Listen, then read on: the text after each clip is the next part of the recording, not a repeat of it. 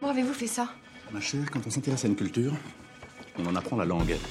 Bonjour, vous écoutez le podcast de La Classe. Le thème de la saison 2 est l'environnement. Comment dit-on bravo, monsieur, dans votre langue? Comme ça Épisode 3, les gestes écologiques.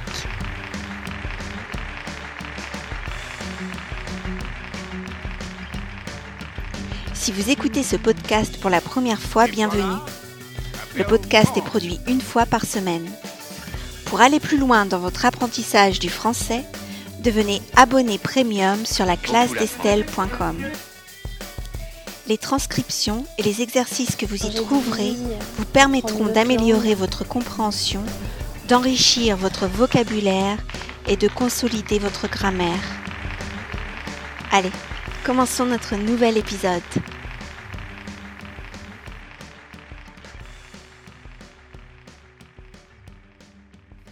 Dans cet épisode, chers auditeurs, chères auditrices, je vous invite à écouter une conversation sur les gestes écologiques.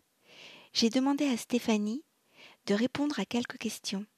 Stéphanie est une ancienne collègue et une amie de longue date. Alors bonjour Stéphanie, euh, merci d'avoir bien voulu répondre à mes questions sur l'environnement. Bonjour Estelle. Alors tout d'abord, euh, j'aimerais savoir si tu te sens concernée par la défense de l'environnement.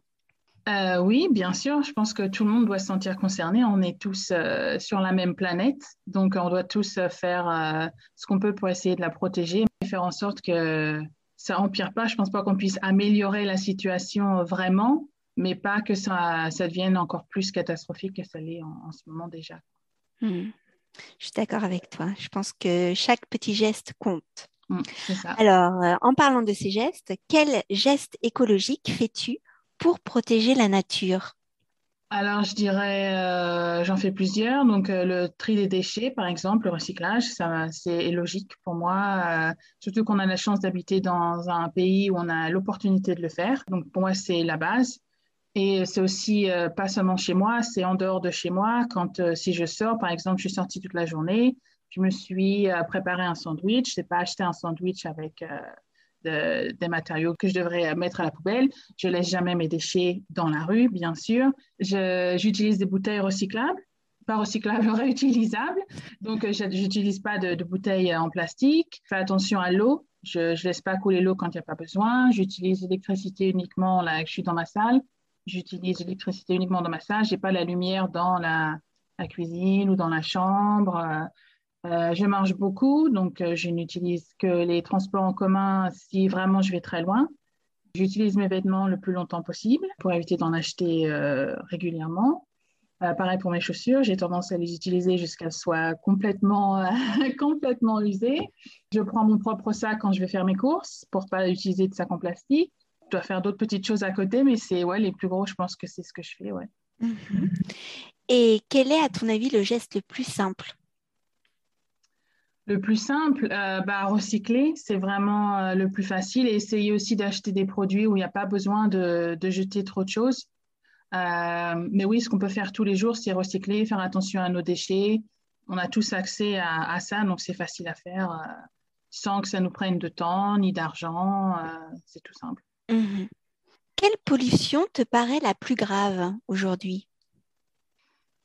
Alors, je dirais la pollution probablement des voitures, les transports. Euh, dans certaines villes, on, voit, on peut voir la pollution. Par exemple, si tu vas à Paris ou à Londres, on voit la pollution tellement il y en a. Ça fait comme un brouillard autour de, la ville.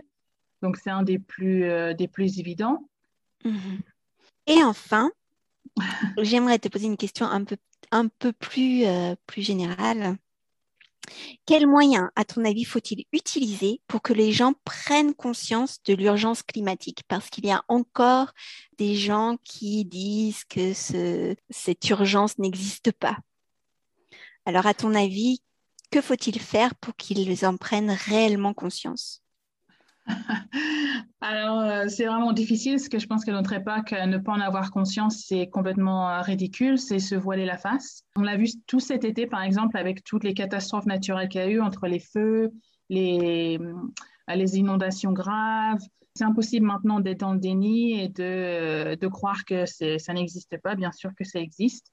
Donc, je pense qu'il y a énormément de choses qui sont faites maintenant de façon positive. Donc, euh, l'utilisation des médias sociaux, évidemment, c'est ce qui est le, plus puissant en ce moment. Euh, les publicités, euh, que ce soit à la télé, sur Internet. Je dirais aussi les conférences, par exemple, c'est utile, mais il faut que ces gens-là, les gens qui en doutent, veuillent y assister. Donc, bon, c'est plutôt difficile. Mais vraiment convaincre les gens, je ne sais pas vraiment quoi faire pour euh, qu'ils acceptent que c'est un fait. C'est exactement la même chose que les gens qui ne croient pas au vaccin pour Covid. Comment les convaincre alors qu'ils ont une, un état d'esprit aussi fermé C'est vraiment, vraiment difficile. Hmm. Euh, oui, c'est compliqué. Hmm. Peut-être aussi avec plus de, de financement pour les campagnes de la part des gouvernements, ça pourrait euh, éventuellement aider. Ça pourrait aider aussi, ouais. ouais. Très bien, mais je te remercie de rien. Pour euh, nous avoir donné ton avis et avoir partagé tes, gestes écologiques. De merci Stéphanie. Merci. Salut. Et voilà, notre épisode est terminé. Pour obtenir les transcriptions et accéder aux exercices, n'hésitez pas à devenir abonné premium sur la classe d'Estelle.com. À bientôt.